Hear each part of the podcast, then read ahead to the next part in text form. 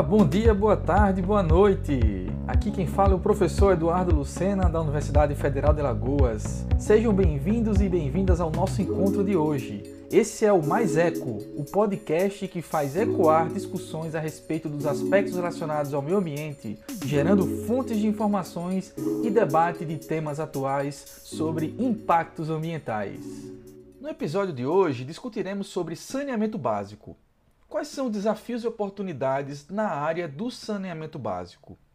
De acordo com a Lei 11.445 de 2007, a qual estabelece diretrizes nacionais para o saneamento básico, em seu artigo 3º, define saneamento básico como sendo o conjunto de serviços, infraestruturas e instalações de abastecimento de água, de esgotamento sanitário, de limpeza urbana e manejo dos resíduos sólidos e também manejo de águas pluviais. Em decorrência da grande importância do tema saneamento básico, convidamos hoje para participar deste episódio o engenheiro civil, doutor em hidráulica e saneamento, Luciano Farias de Novaes. Atualmente é professor, pesquisador da Universidade de Ribeirão Preto, bem como responsável técnico pela empresa Novaes Engenharia e Construções Limitada. Tem experiência na área de engenharia civil e ambiental, com ênfase em hidráulica, hidrologia, recursos hídricos, saneamento, plano de controle às perdas de água, planos municipais de saneamento básico e construção de reservatórios metálicos. Luciano, gostaria de iniciar nossa conversa perguntando para você como surgiu a Novaes Engenharia e quais são os principais projetos na área de saneamento que vocês estão desenvolvendo. Olá, Eduardo, tudo bem? Satisfação enorme estar no seu canal aqui de podcast, a Mais Eco Podcast, iniciativa brilhante aí para trazer conteúdos na área de meio ambiente e saneamento. Então, te parabenizo pela iniciativa aí e sucesso para que você tenha bons bate-papos técnicos aí, para que os nossos ouvintes aí, sejam eles técnicos, sejam estudantes, possam ter conhecimento sobre a área. Bom, a Novaes Engenharia surgiu em 2011, tá? Em março do ano que vem a gente completa 10 anos. A Novaes hoje tem 120 colaboradores, direto, fora os indiretos, e surgiu através de um sonho de eu montar o meu próprio negócio. E isso fica aí como dica para as pessoas que têm interesse de montar o próprio negócio, que você precisa ter uma dedicação e uma resiliência muito forte. Dedicação porque quando você é dono de algo, você tem que estar no dia a dia mesmo, na frente, levando as pancadas, levando as sugestões, aprender com os erros, que é fundamentais, que todo mundo erra, mas se nós aprendermos com os erros, é a melhor escola. Eu costumo falar o seguinte, se nós olharmos para trás e poder avaliar tudo que a gente errou na vida, é uma faculdade, é um mestrado, é um doutorado, ou seja, melhor ensinamento que isso não tem. O problema é que nós, muitas vezes, ao errar, a gente acha uma desculpa, conta uma historinha e continuamos errando da mesma forma. Então, era um sonho que eu tinha. Em 2011, montei a Novaes Engenharia com apenas eu e mais um colaborador, tá? Isso em 2011. E a gente começou a prestar serviço na elaboração de projetos na área de abastecimento de água e esgotamento sanitário. Os projetos iniciais eram principalmente de setorização, para setorizar as redes de distribuição com foco em redução de perdas de água. Então, nossa especialização sempre foi hidráulica, tá? E com isso, os clientes eram sempre no ramo de saneamento e começou a ter necessidade também pela prestação que a gente satisfazia os clientes, começou a aparecer algumas demandas de projeto também de redes de esgotamento sanitário. Então, a gente começou com esse foco. Graças a Deus, as coisas foram tomando proporções interessantes e eu sempre pensava no seguinte, o que meu negócio tem que ter de diferencial em relação ao concorrente? Ou seja, se eu projeto rede de água e de esgoto, o meu concorrente também projeta. O que eu preciso ter de diferencial? Eu preciso entender o que fazer de manutenção e operação de rede de água e rede de esgotamento sanitário. Por quê?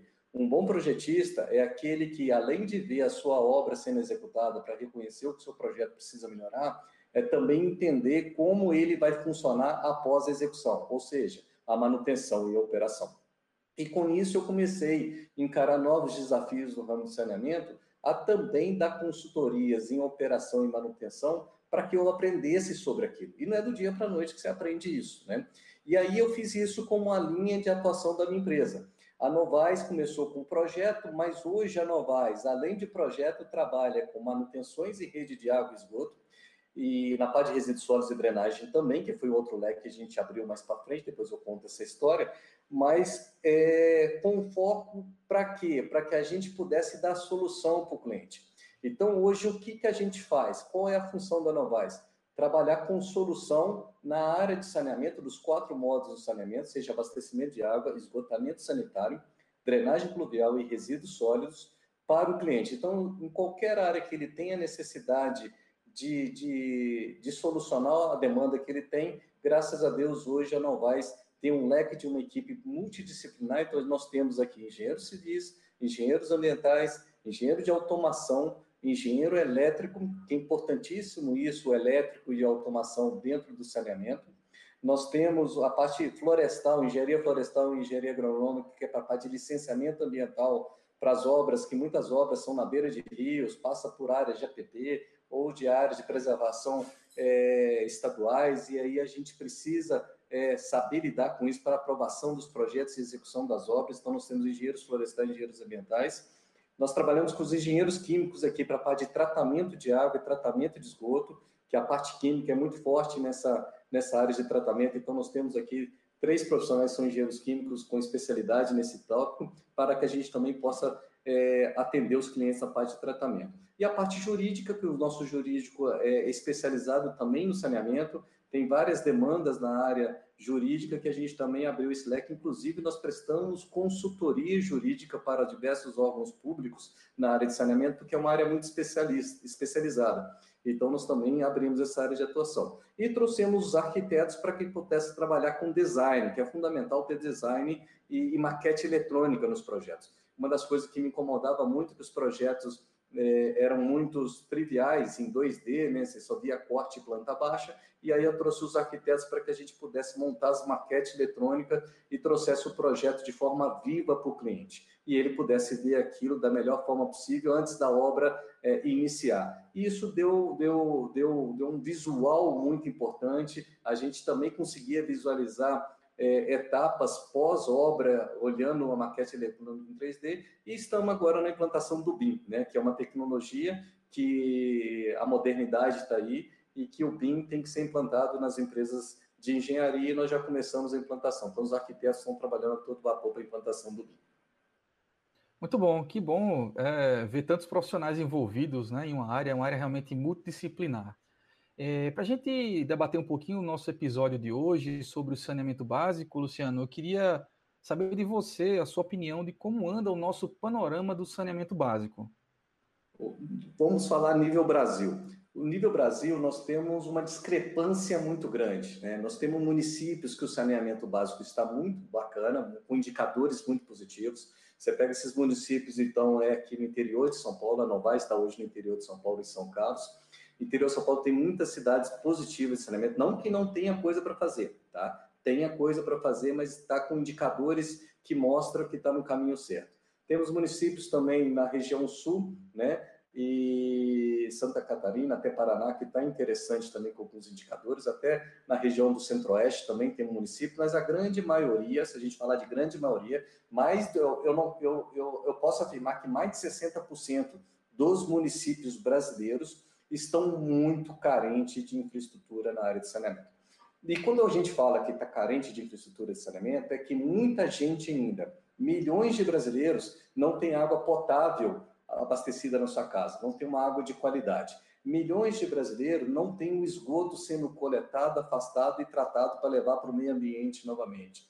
Milhões de brasileiros ainda vivem em situações na hora que tem uma pancada de chuva muito forte, de ter alagamentos nas suas casas. Milhões de brasileiros ainda não têm um sistema de coleta de resíduos sólidos e o manejo de forma adequada e a disposição de forma adequada. O que eu estou querendo dizer com tudo isso? Isso está diretamente relacionado à saúde da população.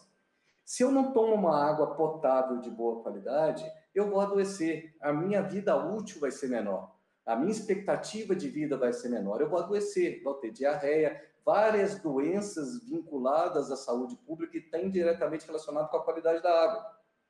Por outro lado, se eu estou gerando esgoto sanitário, porque todo mundo, ao consumir água, gera esgoto sanitário, estou falando de população, gera água residuária. E essa água residuária tem muita matéria orgânica, O que significa isso? Se tem matéria orgânica, degrada, micro-organismo come. Se micro-organismo come, ele prolifera. Micro-organismo causa mal à população. E causando mal à população traz doenças. Então, significa que é saúde pública. Se entrou um alagamento na sua casa em virtude de não ter drenagem, traz barata, inseto, rato, vai trazer doença para a população. Se o resíduo sólido não for coletado de forma adequada e disposto de forma adequada, mesma coisa, vai trazer diversos vetores que vai ter problemas de saúde pública. Então, o que nós temos que colocar na cabeça é que os maiores gastos dos nossos governantes, você pega qualquer prefeitura, isso eu afirmo para você, pega qualquer prefeitura, o maior custo que ela tem é na saúde pública. A maior despesa que ela tem é a saúde pública. Se nós estamos falando que o saneamento, se ele for investido de forma adequada, ele reduz custos de saúde pública, e tem estudos que mostram para cada $1 que eu invisto no saneamento, eu economizo $4 na saúde pública. Ou seja, saneamento não é só a gente pensar em meio ambiente, é diretamente relacionado à qualidade de vida e saúde pública. Vamos pegar um outro gancho agora. Economia. Se um município quer desenvolver e não tiver saneamento, nenhuma empresa vai querer instalar lá para gerar empregos novos, desenvolvimento para aquela região. Primeiro, verificar se ela tem água para o desenvolvimento da empresa, da indústria. Se na região não tiver água de boa qualidade, provavelmente a indústria nem vai implantar lá.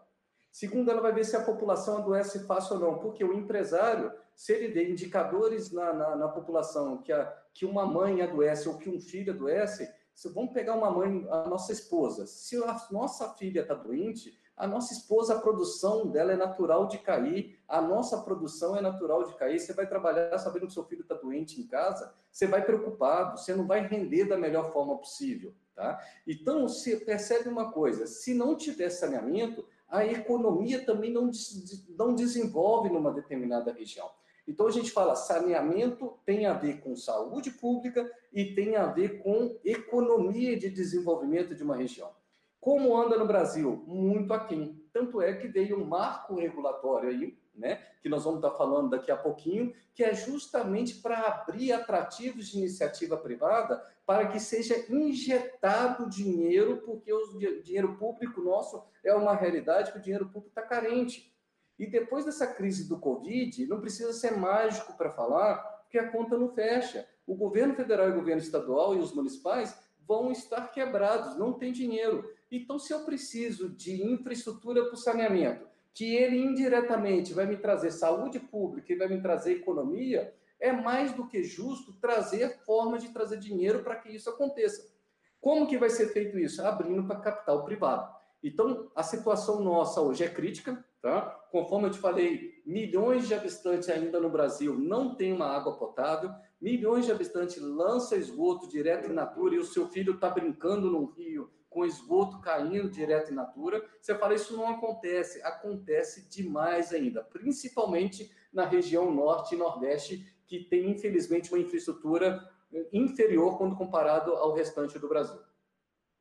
Isso. Ainda nesse contexto, Luciano, inclusive você tocou num assunto muito importante, que dia 19 de novembro é conhecido como Dia Internacional, né, do Vaso Sanitário, para fazer alusão exatamente, assim, e chamar a atenção dos governantes, porque existe uma grande parcela da população que não tem, né? Cerca de bilhões de habitantes no mundo não tem acesso a um vaso sanitário limpo, né, sequer.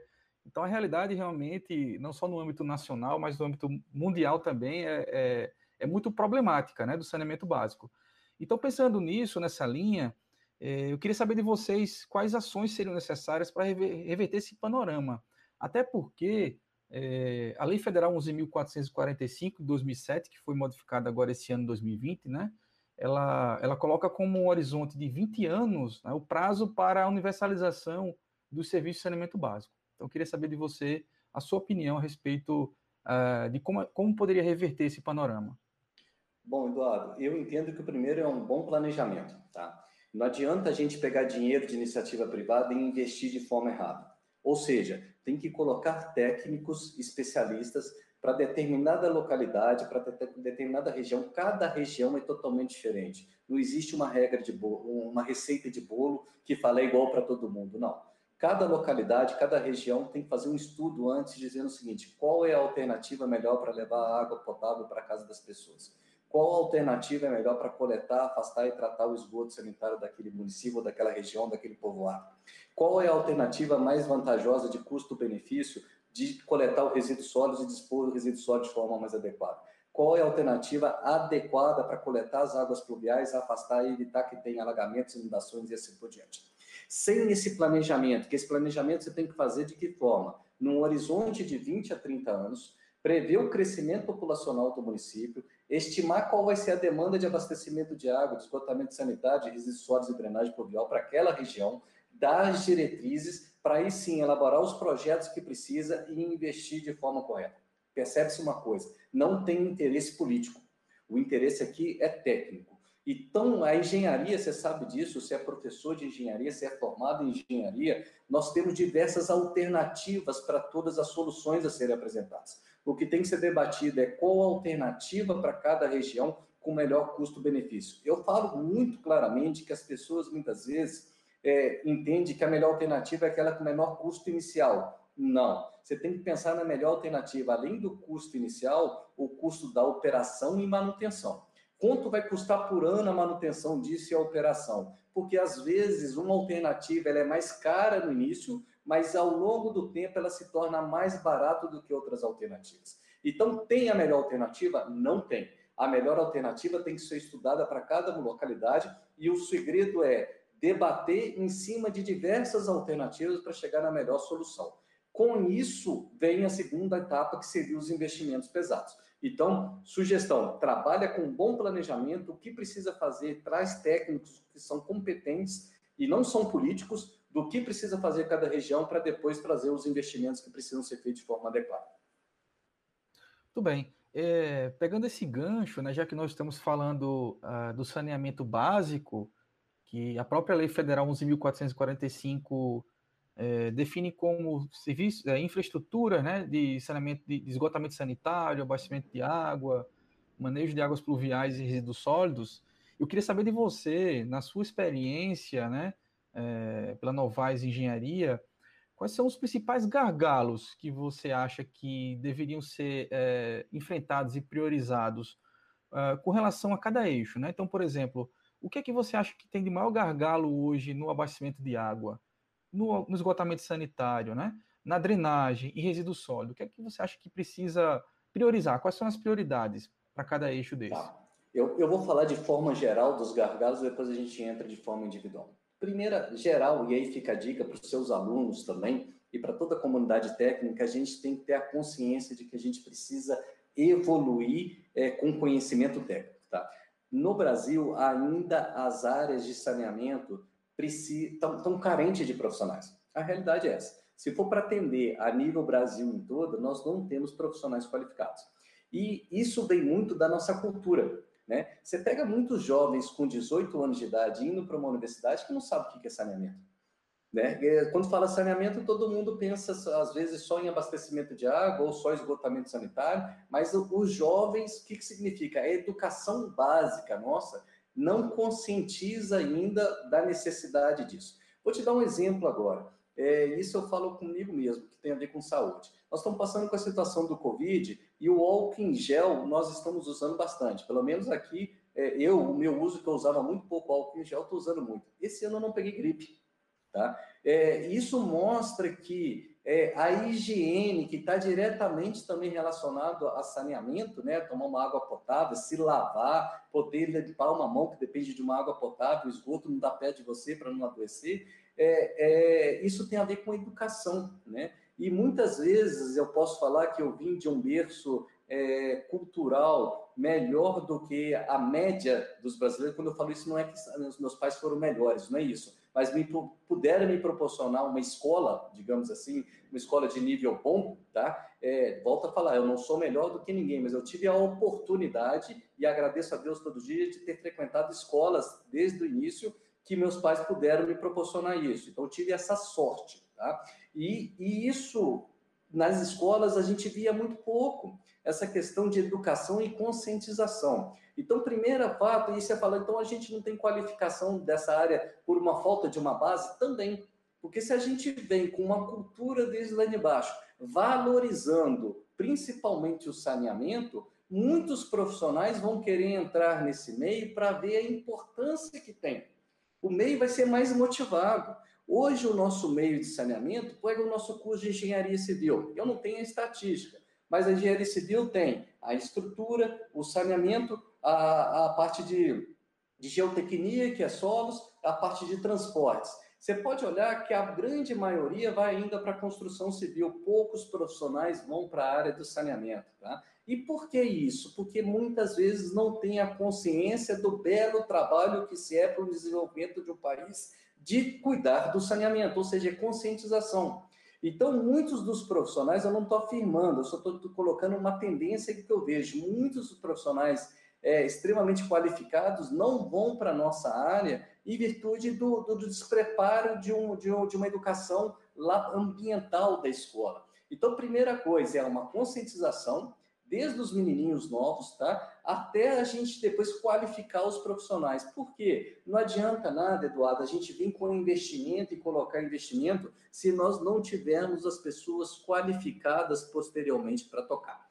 Então, é a primeira sugestão que eu dou para todos os eixos. Segunda sugestão aí é que a gente não tem interferência política, né? Então, assim, muitos municípios acabam não fazendo o que precisa ser feito para o saneamento, porque muitas obras que precisam ser feitas, teoricamente, não dá voto. Um exemplo, rede de água e esgoto que é enterrado, não aparece. Não é uma obra, e pelo contrário, além de não aparecer, são obras que dão transtorno para a população. Você vai trocar uma rede de água no centro, você para o trânsito todo, você faz uma lamaçal, o comércio fica bravo, né? A população fica brava que perde o acesso naquele momento da obra para o centro e assim por diante. E isso não dá voto. Só que levar a água potável para a população é essencial para que essa população não adoeça, conforme a gente já conversou aqui, que eu não vou entrar nesse tópico novamente. Então, os prefeitos e os governadores e todo meio político precisa também ser conscientizado da necessidade dessas obras e peitar e falar para a população de forma certa da necessidade daquilo. Porque senão a gente também vai querer os técnicos fazerem um bom trabalho e na hora de executar o planejamento vem interferência política e fala o dinheiro que era para trocar a rede de água, nós vamos investir no asfalto, porque o asfalto vai ficar bonitinho e o asfalto vai dar voto para a gente. Poxa, mas aí depois eu fico às vezes impossibilitado, isso eu já escutei, tá? Na nossa experiência aqui, o asfalto está novo de uma avenida e eu não conseguia fazer a obra de água e de esgoto naquela avenida porque o asfalto estava novo e eu ia ter que arrebentar um asfalto novo. Ou seja, tudo o contrário. Se você na sua casa, o alicerce está podre, eu não posso trocar o telhado. Você está entendendo? Então, assim, a pintura eu não posso trocar porque vai dar infiltração de baixo para cima, vai estragar a pintura. Então, nós temos que mostrar que o primeiro é a infraestrutura que está debaixo da terra. Arruma essa infraestrutura que está debaixo da terra. Esquece a beleza. Depois nós vamos arrumando a beleza, a parte que aparece. Então, essa interferência política tem que começar a acabar. Graças a Deus, aí vem a necessidade do plano de saneamento, porque o plano de saneamento ele é um documento que vira lei. Então, daqui para frente, mudou a gestão municipal, o próximo prefeito que entrar, ele tem que pegar aquele plano de saneamento e dar sequência. O que acontece hoje, muitas vezes, sem ter um plano de saneamento? Os prefeitos alteram um prefeito com outro e um não dá sequência ao trabalho do outro. Seja por questão política ou seja por ignorância técnica e assim por diante. Então, isso não dá continuidade, que fez com que a gente chegou nessa situação atual. Então, de forma geral, é um desabafo, que seria qualificação e não envolvimento político no ramo do saneamento, que ainda tem bastante, tá? Então, vamos lá. Na parte de abastecimento de água, um dos principais desafios é a redução de perdas. Por que um dos principais desafios é a redução de perda? Hoje, a média de perdas de água dos municípios brasileiros, Eduardo, é 50%.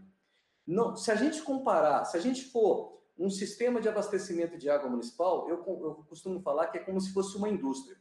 E uma indústria, se eu sou o sistema de abastecimento, o que eu produzo? Água. Então, meu produto é água. Se eu vou levar água para a população e eu estou perdendo, em média, 50%, eu comparo muito se fosse uma indústria de automóvel. Se na indústria de automóvel, durante a fabricação, para levar até o consumidor, eu perder 50% dos automóveis, seja por erro na produção, seja depois a cegonha levando esses carros a capotar, seja por furto de automóveis, de ladrões e assim por diante. Mas, em resumo, do que eu produzi, 50% eu perdi. Nenhuma empresa é sustentável com isso. Não tem como ser sustentável. Pega o seu salário, rasga 50% e fala, vou viver só com 50%.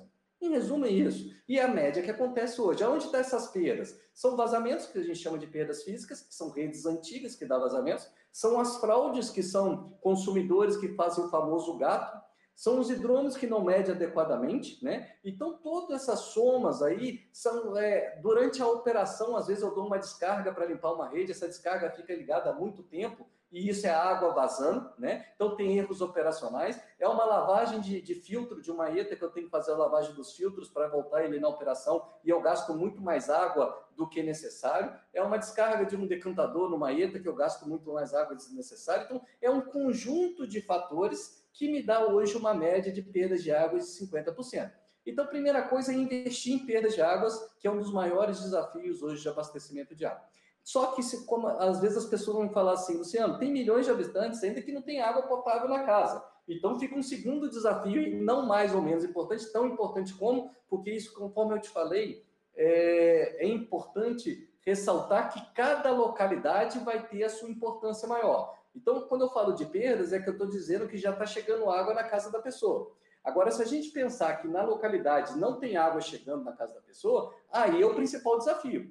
Né, levar água potável até a casa da pessoa. E aí requer investimentos, né? Porque tem que fazer rede nova, tem que fazer sistema produtor, tem que fazer, se for uma estação de tratamento, tem que investir na infraestrutura, se for um poço, eu tenho que investir na infraestrutura, se for qualquer uma das tecnologias, eu tenho que investir na parte química para tratamento, eu tenho que investir em pessoas para dar manutenção e vou ter que gerar uma tarifa, que é um outro desafio. Porque as pessoas não têm como achar que a água vai chegar na sua casa e não vai ter uma tarifa. Se hoje a água não chega na casa da pessoa, ele não paga nada, né? Mas ele não tem água com qualidade. Mas a partir do momento que chega, tem que ser gerada uma tarifa. É uma outra questão, porque também muitas vezes a população é carente, mas tem que pagar um custo, que é o custo necessário para quê? Para dar as manutenções, tanto de manutenção de rede, de esgoto, de água e assim por diante, como pagar os custos de produto químico, folha salarial, combustível dos automóveis e guardar um caixinha, porque um dia eu vou ter que fazer uma obra de ampliação e assim por diante, né? Igual o condomínio da nossa casa, a taxa de obra, né? Então, tudo isso são desafios. Na parte de esgotamento sanitário, nós vamos, então, começando do início. Também, se a casa não tem um sistema de coleta e afastamento, a primeira coisa é investir na coleta e o afastamento. Mas um dos principais desafios, além disso, nas cidades que já tem coleta e afastamento, é a parte de tratamento, né?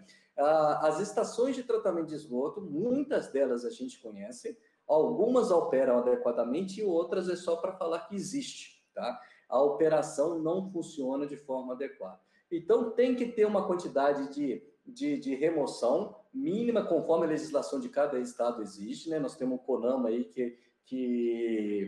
que tem um regulamento nacional, mas cada estado também tem sua legislação. Por exemplo, aqui no interior de São Paulo, a gente tem a CETESB, que é a companhia responsável pela fiscalização e tem as suas diretrizes, para que o quê? Não lançamos mais carga orgânica nos mananciais. E com isso a gente consegue preservar os mananciais e, sem dúvida nenhuma, a qualidade de vida da população para não adoecer, conforme já mencionado.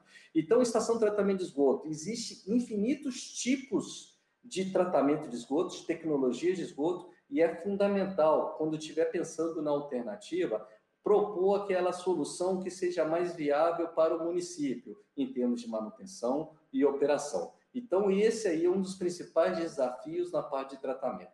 Drenagem pluvial, os investimentos também são muito altos. Quando a cidade é feita sem planejamento, a região central, às vezes, alaga por falta de não ter pensado o município de forma correta. Solucionar isso hoje é muito difícil, porque a cidade já está toda construída. Você pega uma cidade igual São Paulo, que já construiu para tudo quanto é lado. Aonde eu vou instalar uma bacia de detenção hidráulica para segurar água de chuva? Eu vou ter que passar por uma desapropriação enorme, né? Então, você vê que o planejamento é fundamental. E muitos dos municípios, pela falta do planejamento, hoje requer milhões e milhões de reais para resolver problemas de época de chuva. Tanto é que tem regiões que começa já a vir uma chuva, as pessoas já ficam desesperadas. E é natural, porque normalmente são regiões centrais dos municípios, onde o comércio é mais forte. Mas por que que é central? Porque todo município começou pelo centro, a grande maioria começa pelo centro, e a cidade continua crescendo. Mas como não ocorreu o planejamento, às vezes toda essa água de chuva converge para aquele determinado local e o planejamento não aconteceu e ela não tem vazão de escoamento suficiente para fazer com que essa água ocorra. Então, a falta de planejamento fez com que hoje a drenagem é um grande gargalo. Mas soluções existem, mas custa muito caro, não tem como, né? Na parte de resíduos sólidos, um dos principais desafios, além da coleta e afastamento do resíduos sólidos, é ter disposições finais adequadas, aterros sanitários apropriados, que você consegue coletar o chorume e dar o tratamento de forma adequada. Mas na parte de resíduos sólidos entra a parte de educação ambiental. Nós temos que pensar em gerar menos. Primeira coisa é não gerar. O ideal é isso, né? Gerar pouco resíduo. A gente gera resíduo demais da conta. Para pensar, o sábado e domingo, que normalmente a gente fica mais em casa, e pega o que você gerou no sábado e domingo. Você vai ficar abismado de ver. A população muitas vezes não vê. O ideal é não gerar. A partir do momento que você gerou, o ideal, sim, é ver o que dá para você reutilizar, né? Aquilo que, às vezes, você pode usar novamente, um copo plástico e assim por diante, e evitar lançar para a disposição final. A disposição final tem que ser o último caminho a ser seguido. No entanto, para isso hoje acontecer, nós temos que mudar na consciência e na educação das pessoas, que é um grande gargalo que eu vejo para os resíduos sólidos. A partir do momento que a gente conscientiza as pessoas para gerar menos, porque gerar a gente sempre vai gerar alguma coisinha, mas nós temos que gerar menos. E isso daí, sem dúvida nenhuma, vai dar uma grande contribuição para a parte de resíduos sólidos, principalmente para o meio ambiente. Muito bom, muito boas suas colocações. De fato, a gente vê que a sensibilização, né, que talvez seja algo mais do que a conscientização, né, da população, ela é fundamental para também o sucesso do saneamento básico, né? Então, realmente é isso. Como você falou dos resíduos sólidos, eu costumo sempre provocar as pessoas, os alunos que eu estou dando uma aula, né? Se eles promovem a separação dos seus resíduos em casa. Então, é isso que eu pergunto, né? Você que está nos ouvindo agora, promove essa separação, né? Uso racional da água, né? A questão do lançamento de esgoto, né, na rede de drenagem, que já envolve também essa questão de uma contaminação, né, de possíveis recursos hídricos em cidades litorâneas também, que é o nosso caso aqui em Maceió, Alagoas.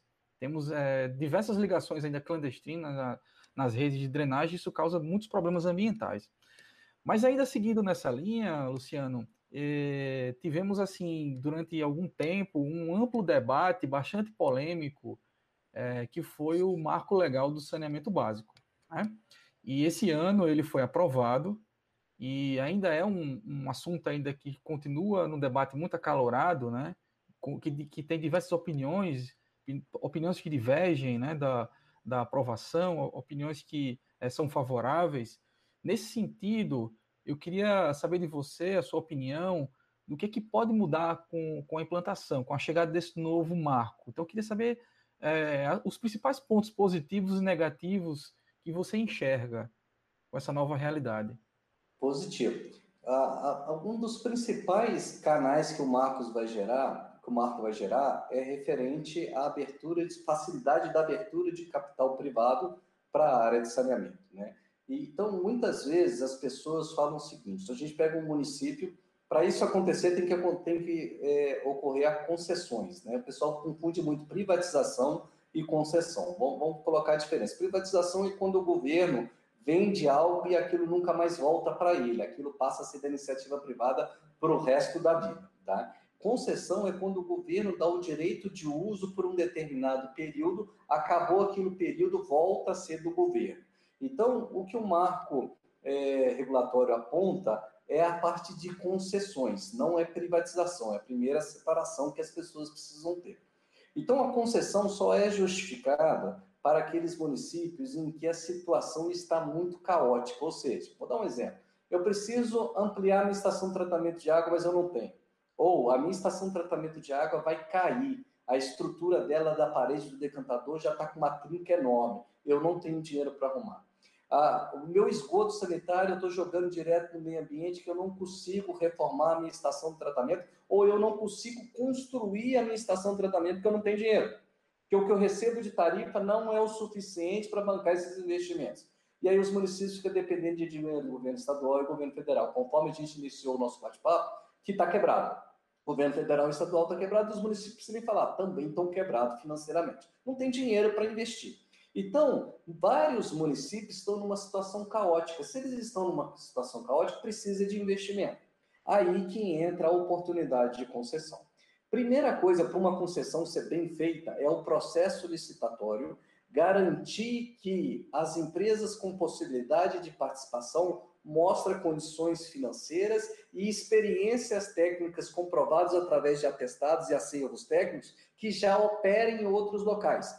E você pode até pedir que indique esses locais para você visitar esses locais para ver se ela teve alguma punição de algum local por alguma não atendimento de questões contratuais para verificar se a empresa tem estrutura ou não. Por quê? Se você está contratando alguém para colocar estrutura financeira e técnica, você tem que avaliar isso, né? Então, primeira coisa é que os processos licitatórios sejam bem feitos, porque existiram no passado vários processos de concessões que foram ruins.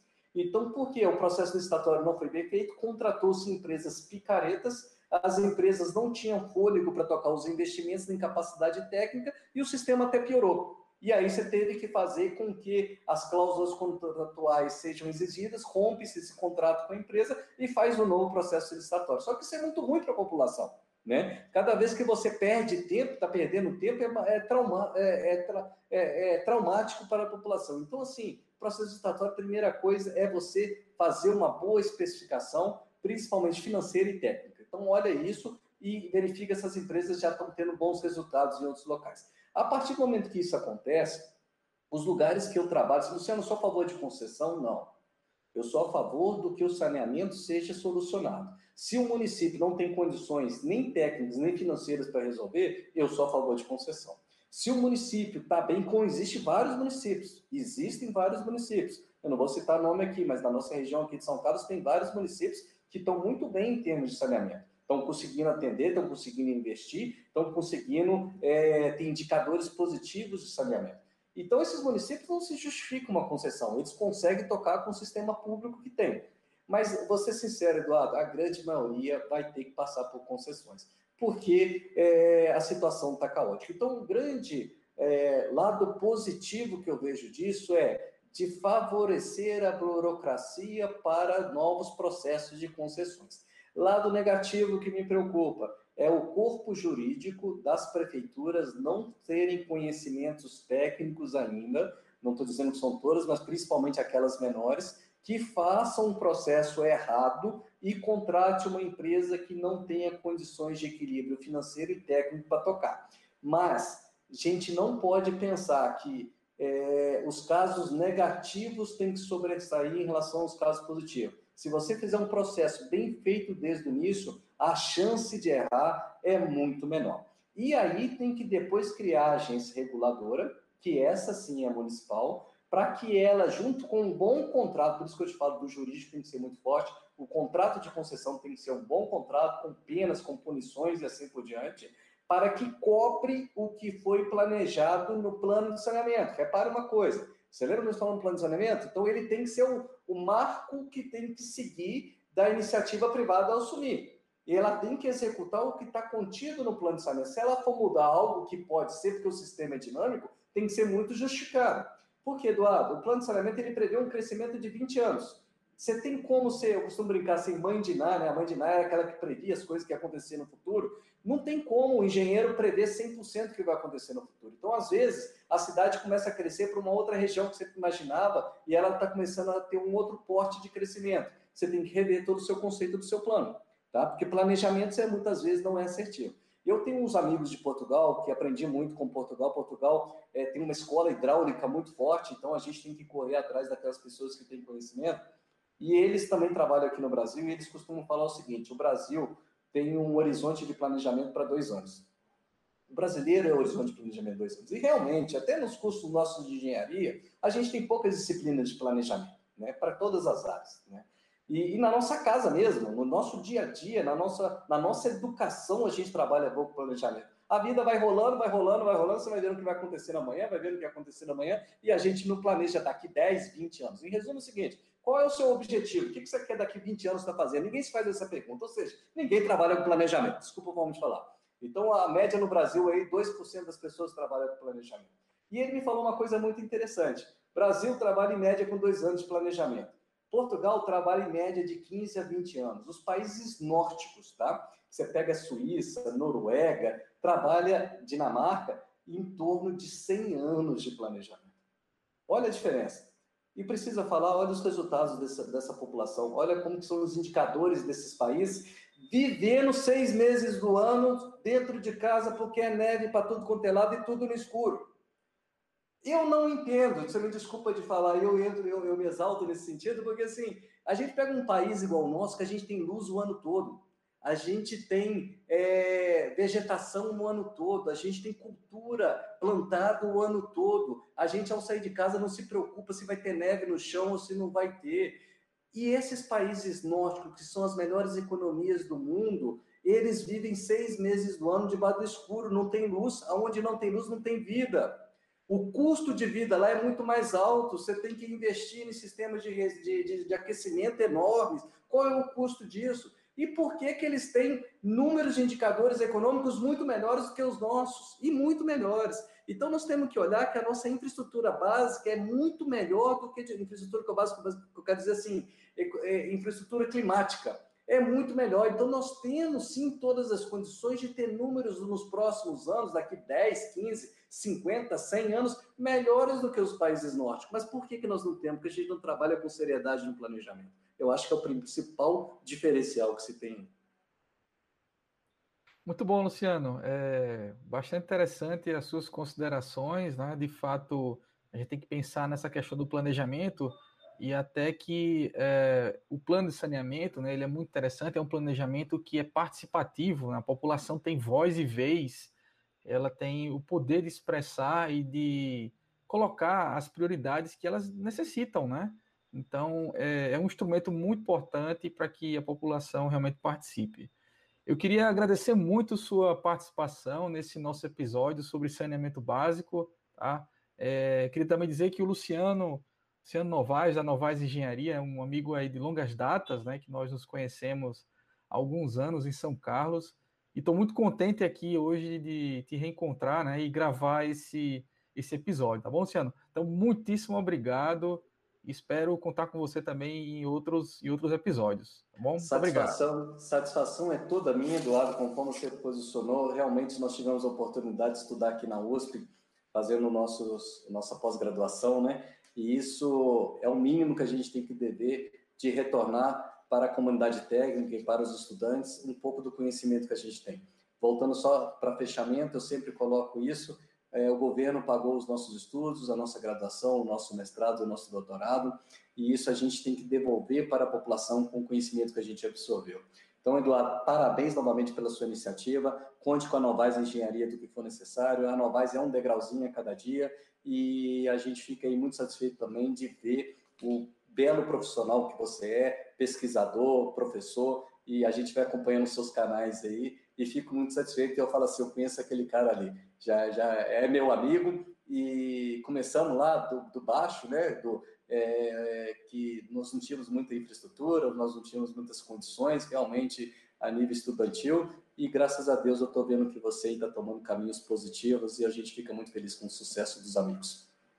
E esse foi o Mais Eco, um podcast criado pelo professor Eduardo Lucena, da Universidade Federal de Lagoas. Qualquer dúvida, mande um e-mail para maisecoambiental@gmail.com. E siga o nosso canal no YouTube, www.youtube.com/EduardoAmorinhoFal. E até um próximo episódio.